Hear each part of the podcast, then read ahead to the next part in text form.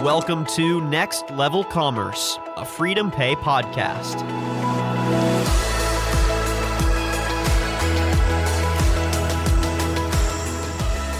Hello, everyone. Welcome to Next Level Commerce, a FreedomPay podcast. I'm your host, Daniel Litwin, the voice of B2B. And, folks, thanks so much for joining us on another episode of the show. Make sure that as you're listening along, you're subscribing to the show on Apple Podcasts and Spotify so you can listen to some more next level commerce conversations. And make sure you're going to our website, freedompay.com, for more information about our solutions and services, and of course, some more FreedomPay content. So, coming up later in October on the 29th at 2 p.m. Central, we are going to be having FreedomPay's live roundtable on retail's economic recovery. And as we get closer to that unique blend of thought leadership and perspectives, we wanted to do a few podcasts kind of teasing some of the content we're going to be seeing on the roundtable and getting a, a closer look at uh, what our audience can expect from said roundtable, as well as why analyzing retail's response to COVID is so critical for understanding what's next for the retail landscape. So, on this episode of Next Level Commerce, we're sitting down with Angela Whiteford. She's the CMO of Forter, a leading fraud prevention and protection company offering solutions for real time automated decisions for all kinds of transactions. And since COVID hit earlier this year, e commerce has seen an explosion in growth as customers flock to contactless options for their grocery and retail needs. But with that growth comes obviously more transactions, as well as the risk for fraud. So, how should retailers be approaching this growth in online sales and making sure they're both protecting their business interests while also not accidentally overprotecting against new customers? So, we're going to be bringing on one of our panelists from the upcoming roundtable here to give us their insights. Again, CMO of Forter, Angela Whiteford. Welcome to the podcast. Great to have you on. How are you doing? I am great. Thank you, Daniel. Really excited to be here today. Yeah, it's a pleasure getting to chat today and a pleasure getting to source your insights a little early here on the podcast before the roundtable. Uh, so, to start, let's get some more context on the company and on you. Uh, can you give our audience a little more context on how Forter intersects with the retail landscape? So, just break down some of y'all's solutions and how you aim to make those solutions uh, respond to actionable needs in the industry. Sure. So, what Forter does is we provide fraud prevention for any merchant's online business, and we support merchants across the globe. And when we think of fraud, there's a lot of different variations of fraud. There's transaction fraud. So, if somebody has stolen credit card credentials and using those fake credentials to make a purchase, that's one type of fraud. There's also fraud where people might take over an account. We call that account takeover attacks, where they're taking over an account and then they're using that information and the credentials associated with it to make fraudulent purchases. There is also another situation which is called abuse or policy abuse. And this is where actually consumers, or they will call themselves savvy shoppers, and I'm sure some of us have done this, where we go in or consumers go in and actually abuse policies. And some examples of this are promotional abuse. So you might get a particular promotion if you refer a friend or open up an account. So people will try to open up accounts in different names to, to acquire that promotion. There are things like returns abuse. And this one, I honestly think we've all done, right? It's called wardrobing, where you will actually buy something, you will wear it, you will keep the tags on, and you will return it. But that's a form of returns abuse. And so Forter really covers the gamut between transactional fraud, account type fraud, what we call uh, account takeover or new account fraud, and then variations of policy abuse, returns abuse, promotional abuse, item not received abuse. So this would be an example where someone makes a purchase, the purchase is delivered to their home, but they file a claim saying it wasn't delivered. And then they basically get the purchase for free, and then they will get another purchase sent to them. And that's considered item not received abuse. So these are all different variations. You can actually take this even one step further into something like loyalty programs. So this is an example where there's not as much security in place. And we're seeing fraudsters come in and hack loyalty program accounts, siphon off the points and put them into a different account so they can use them. And they loyalty points are very good. They're like cash because there's such great loyalty programs out there. You can buy gift cards and so forth. So they're a hot area for fraud. Those loyalty programs are probably one example of how the industry in the last several years uh, has introduced new avenues for fraud and has uh, you know expanded Forter's um, solutions as well to respond to those needs. But just maybe more generally, can you give us uh, some more points along the timeline for how you've seen the retail industry evolve and uh, how that has created other new opportunities for uh, potential fraud and the needs for fraud prevention? Yeah, it's really interesting right now. Let's just pick the COVID environment, right? So you were talking about contactless purchases. So one of the things that we saw in uh, the data that we collect. So so let me take a step back for a second. How does the Forter platform work? So the Forter platform works in this way is that we work with merchants across the globe and those merchants create a data network. And that information feeds into that network. And we use all of that information, this global merchant network, to get a really good understanding of what fraudsters and fraudulent behavior looks like. And also, just as important, is to get a good understanding of what legitimate behavior looks like, right? So we take all of that information, we're looking at that data in that network, and we use that information. We don't share the information at all but we use that information to make those, as you mentioned earlier, those real-time decisions. Is this a is this a fraudulent transaction or is this a legitimate transaction? And what we're doing is we're looking at that digital identity behind the transaction to say, hey, is this someone we've seen before? Yes. And is this person a legitimate person or is this person a fraudster? And why is that important? I wanted to give you that background because we just came out with something recently called the Fraud Attack Index, we produce it twice a year. And we look at the data from that network to understand what's happening. Are we seeing more, more fraud in certain verticals? Are we seeing different types of methods of attack? And in that, we saw something basically it, during the COVID environment.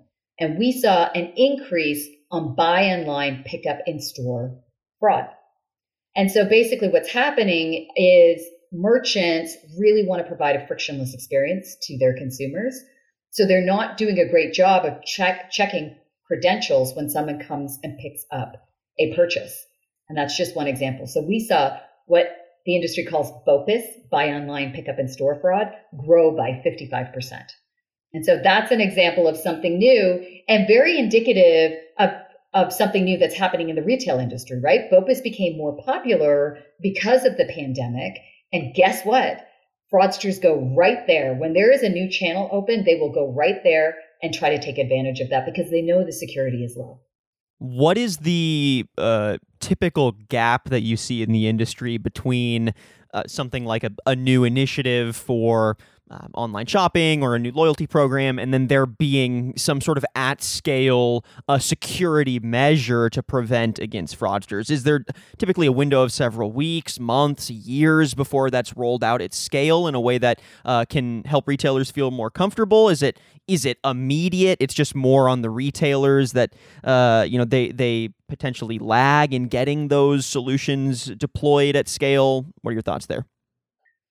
From a merchant perspective, fraud prevention has evolved over time, and I can talk a little bit about that, which is typically how fraud prevention starts is many merchants they'll have a manual review team. So they're actually manually going in and reviewing you know suspicious transactions.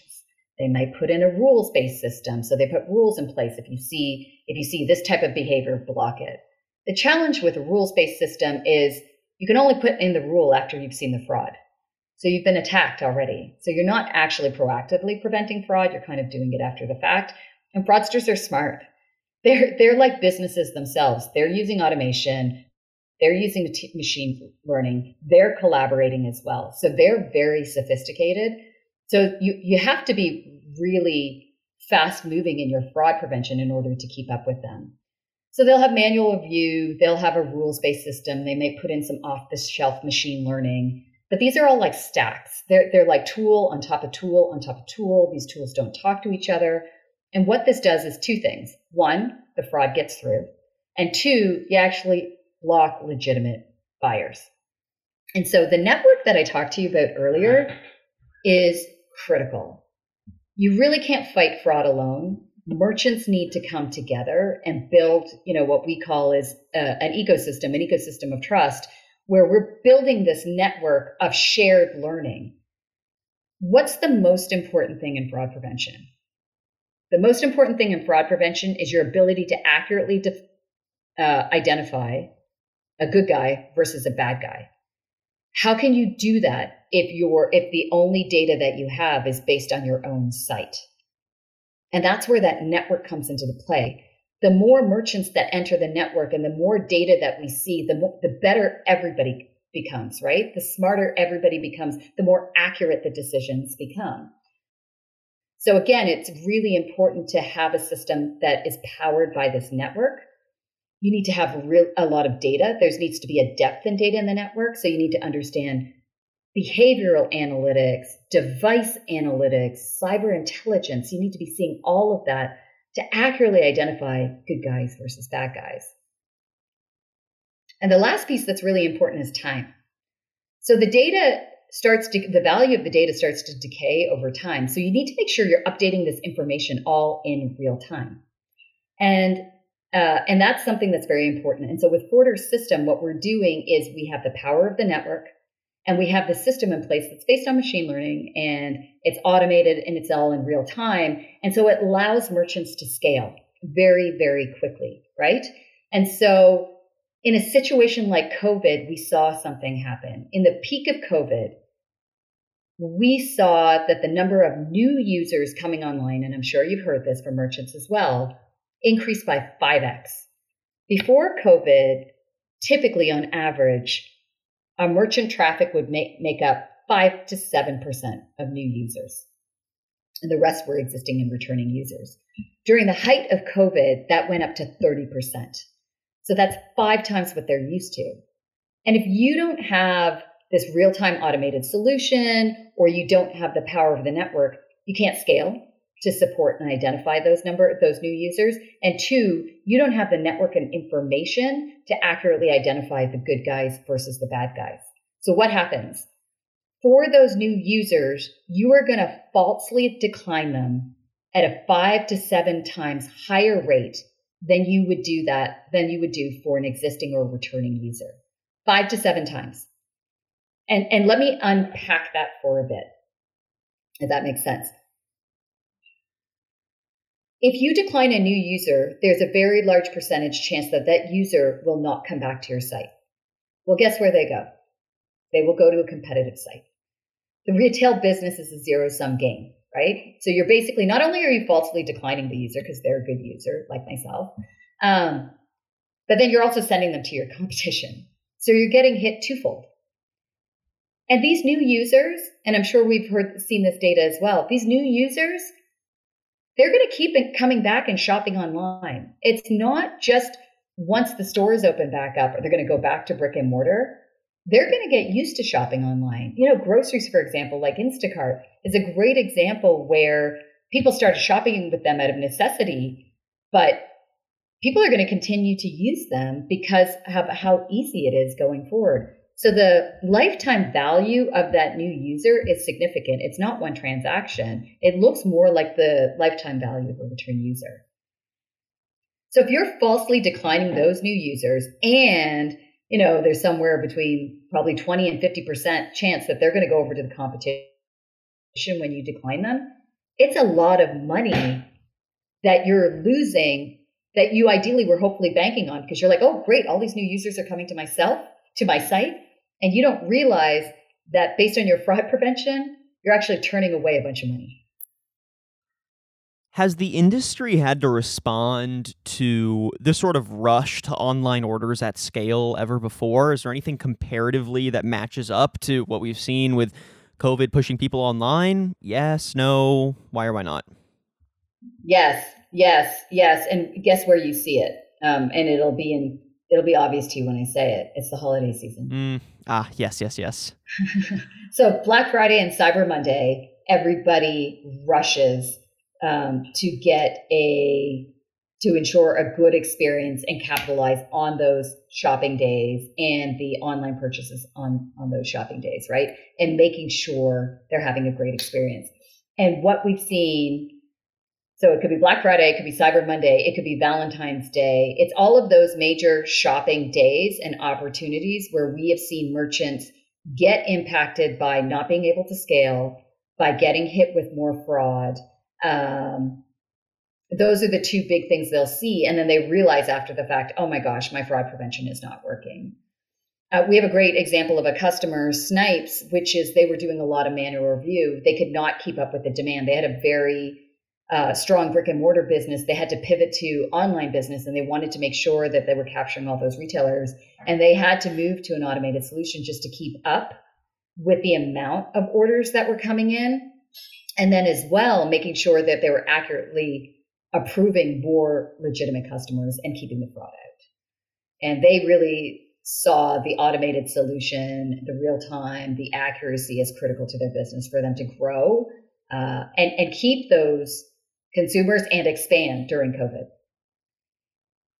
So let's break down what the right kind of fraud prevention solution looks like. Uh, let's start by uh, breaking down exactly how quality fraud prevention can help approve more quality consumers. Can you uh, break down where the issue lies there and then how a solution can step in and support businesses?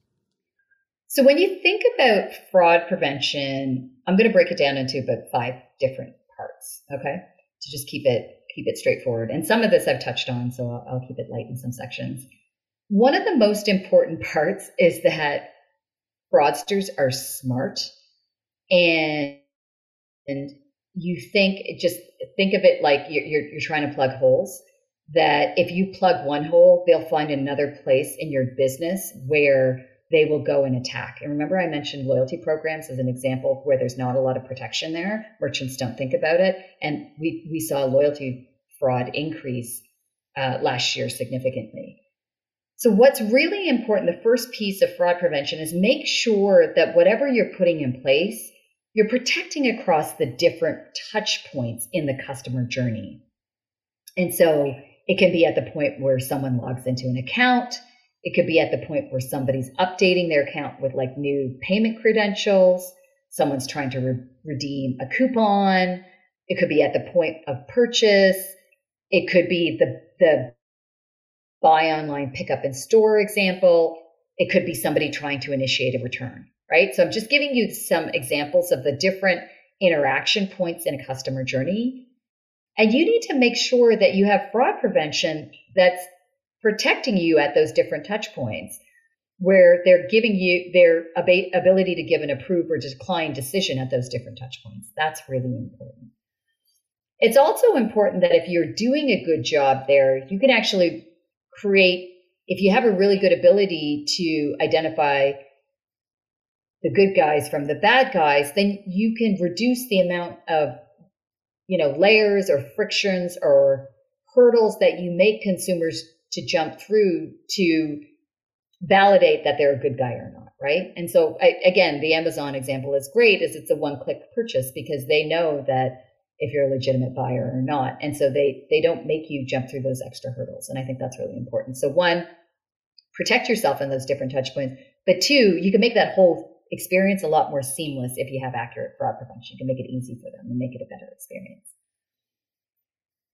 The other piece is we talked about this. This is this idea about this global data network of merchants, right? And it and what that does is by having the power of this network feeding the decisioning of uh, is this an accurate transact? Is this a legitimate transaction or is this a fraudulent transaction? You really need this global data network that provides that comprehensive view of fraudulent behavior, but just as much a comprehensive view of legitimate consumer behaviors and interactions.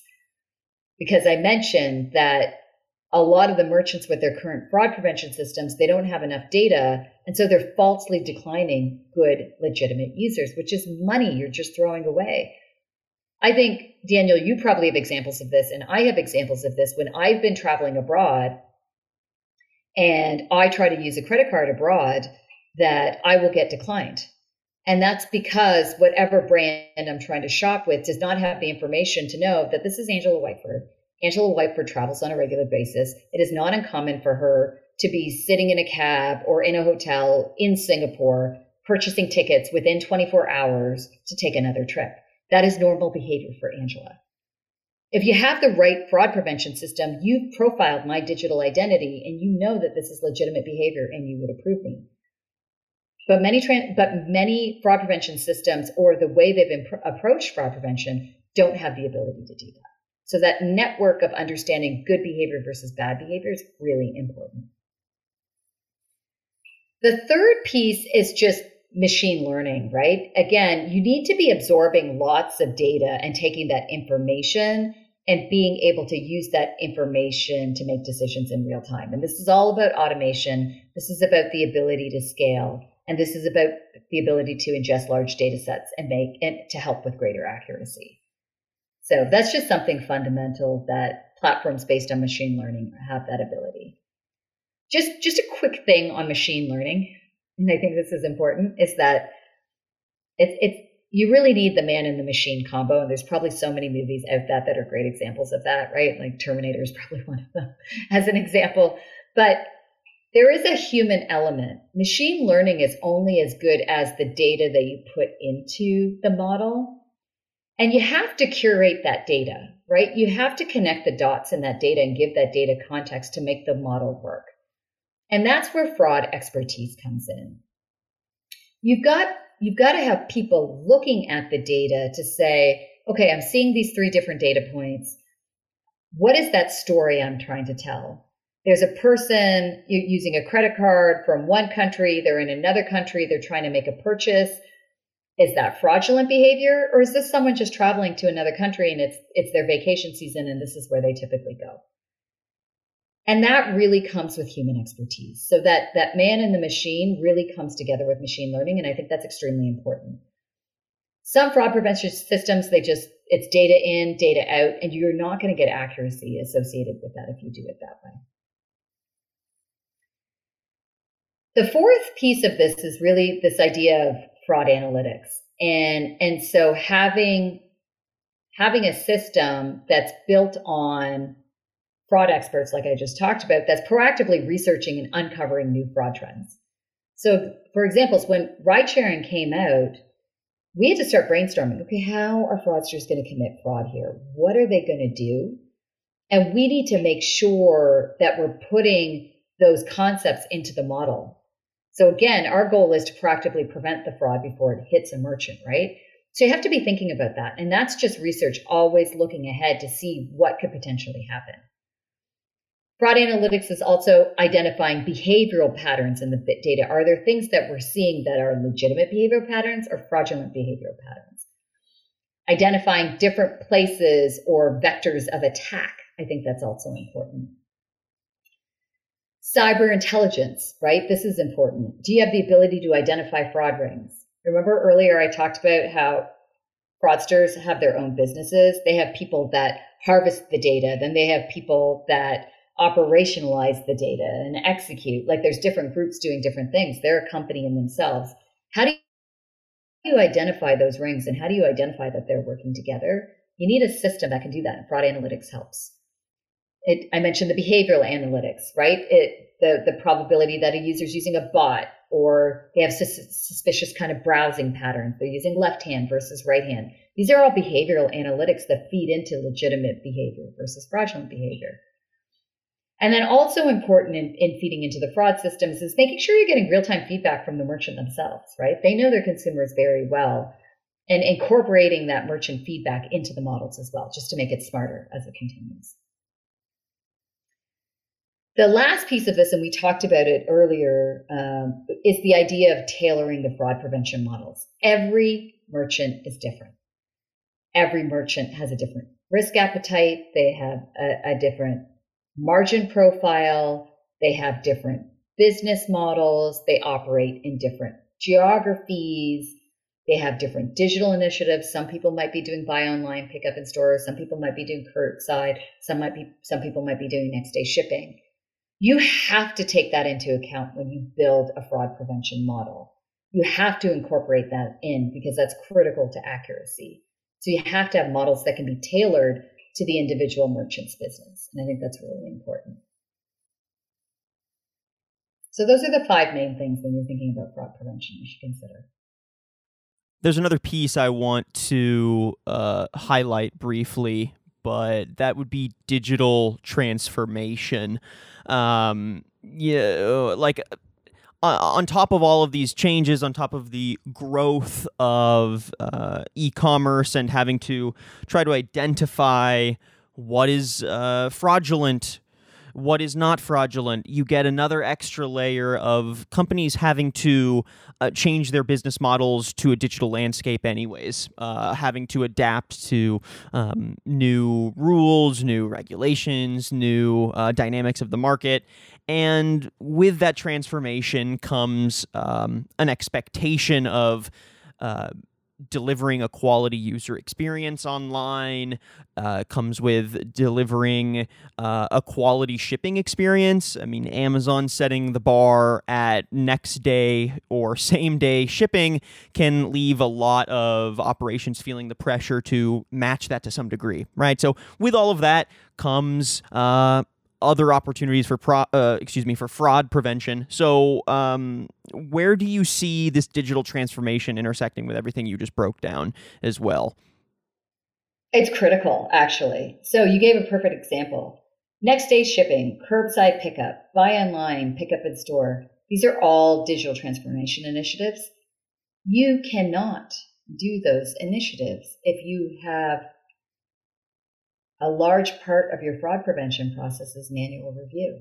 There is no way you can offer those services. That is a perfect example of where you need automation. You need to be making decisions in real time. Yes, no decision in under a second in order to offer those services. I love it. Those are great examples of exactly that. And so that is a huge driver of why people are modernizing their fraud prevention and what we're seeing with a lot of our customers is for that exact reason because they realize that they can't offer those services without automating without providing real time without being able to deliver that level of accuracy that you can get with a platform a fraud prevention platform that's powered by you know a large network of data. So angela so far we've been talking a lot about companies that have had to adapt to a digital landscape. You've also worked with several companies that are digital natives, so born online with their whole model running on e commerce in a landscape that they're obviously very familiar with. Do they face different issues in fraud prevention or experience the same issues but experience them differently? And what can brick and mortar first retailers learn from how these digital natives approach their fraud prevention? That's a great question. And actually, we have seen a difference with some of them. I think with the digital natives, they understand the power of technology from the get go, right? Many of their platforms are powered by machine learning and AI, and they believe in automation. They have their own data scientists within their organization. Software companies are a great example of that. And so they actually have an aptitude for the technology and they see technology as a differentiator for their business. So we actually see many of them very forward thinking and looking at advanced fraud prevention solutions because they use that in their own business. And I think that's an opportunity for the brick and mortar companies that as they pivot to look at to some of these examples of the digital natives as how they're seeing and using technology as a competitive differentiator for them, right? And as we talked about earlier, during the COVID environment, whether they were brick or mortar or digital native, there are companies that were very forward looking and thought about fraud prevention early on. And they really, I mean, they reaped the benefits of, um, of the online surge during the pandemic. Some of our customers saw a 400% increase and they didn't see a hiccup at all from a fraud prevention standpoint. And they were able to take advantage of all that new LTV coming through with those new customers. All right, Angela, thank you so much for giving us all this context on the podcast so far on uh, fraud prevention in general, how COVID has amplified uh, the need for fraud prevention, and some of the different ways that that can manifest itself for online retail operations. I want to go ahead and pivot now as we wrap up the podcast to chat a little bit about FreedomPay's upcoming event that you are participating in soon. Uh, like we said, coming up on October 29th at 2 p.m. Central, FreedomPay is hosting a live industry roundtable where you and several other thought leaders are going to analyze and discuss strategies for economic recovery in retail as we move into 2021, with COVID as context and otherwise. And on top of that, talking about how innovative technologies are going to enable this recovery. Uh, so, just in general, what are you most excited about for the panel and why? What's uh, what's getting you amped? I think it's re- it'll be really interesting to see what the other panelists have seen during the during this time and how they can share insights and how their technology is helping retailers during this time. I think that's going to be interesting for me to see you know, similar how we talked about fraud prevention to t- today, what are those other technologies that can help merchants, retailers, any online business thrive and survive? I think are two key things survive and thrive during this time where the world has changed. It's kind of upside down right now. So how are the how can the different technologies help them? And I'm excited to hear about that from the other panelists based on what we've been talking about today around fraud prevention, fraud prevention strategies, and technologies, how do you see some of that and other trends we've discussed intersecting with um, some of the major conversations you expect to have on the panel and maybe what some of the other panelists are going to be talking about? I know some of the panelists' technology areas are in the dining space and especially online delivery. And that has seen enormous growth during you know the last six months as an example. So i think it's going to be interesting and exciting to hear about the different technologies in place. And from my perspective how are they thinking about fraud prevention as they're putting these technologies in place in terms of payments from a contactless dining for example or self checkout how do they think about fraud prevention and what are they doing and then finally, what are some takeaways that you hope industry professionals get from the panel and why? Uh, what do you imagine is most actionable that a retail audience should be listening for, should be keeping uh, front of mind? Look, we are going into a massive holiday season. They should be thinking about now what can they be doing from a one fraud prevention standpoint, but from another from the other panelist standpoint, from a technology standpoint to capture as much of that revenue as possible. And then the other thing that I would say they should be thinking about on the back end is post holiday season, what are the things that we're going to see? We're going to see things like returns abuse and, and promo abuse. Some of that will be happening during the holiday season as well. And how do you protect yourselves from some of that those trends that we're going to be seeing coming in post holiday season. But first and foremost, just being ready for that holiday season and do they have systems prepared? And they should be going and looking into that to get ready. All right, Angela Whiteford, CMO of Forter. Thank you so much for joining us on the podcast today and giving us your perspectives on fraud prevention, technologies, strategies, and some of the intersections we've seen with the major COVID shift in retail. If folks want to find out more about Forter, uh, where can they get in touch? Where can they learn more? Forter.com. F O R T E R.com. That would be the perfect place to go. Awesome. Easy enough. All right. Angela Whiteford, thank you again for joining us and looking forward to the panel here later in October. Thank you so much, Daniel. This was great. And thank you, everyone, for listening to today's episode of Next Level Commerce, a FreedomPay podcast. If you like what you heard and want to listen to previous episodes, make sure you're going to freedompay.com or subscribing on Apple Podcasts and Spotify. And again, make sure you're signing up for our upcoming roundtable on retail's economic recovery. Again, that's October the 29th at 2 p.m. Central. If you're not able to sign up and watch live, we will be posting it on the site afterwards so you can get all of the insights. And of course, make sure that you're listening to our other panelists here on the podcast to get a taste for what's to come. I'm your host, Daniel Litwin, the voice of B2B, and we'll catch you next time.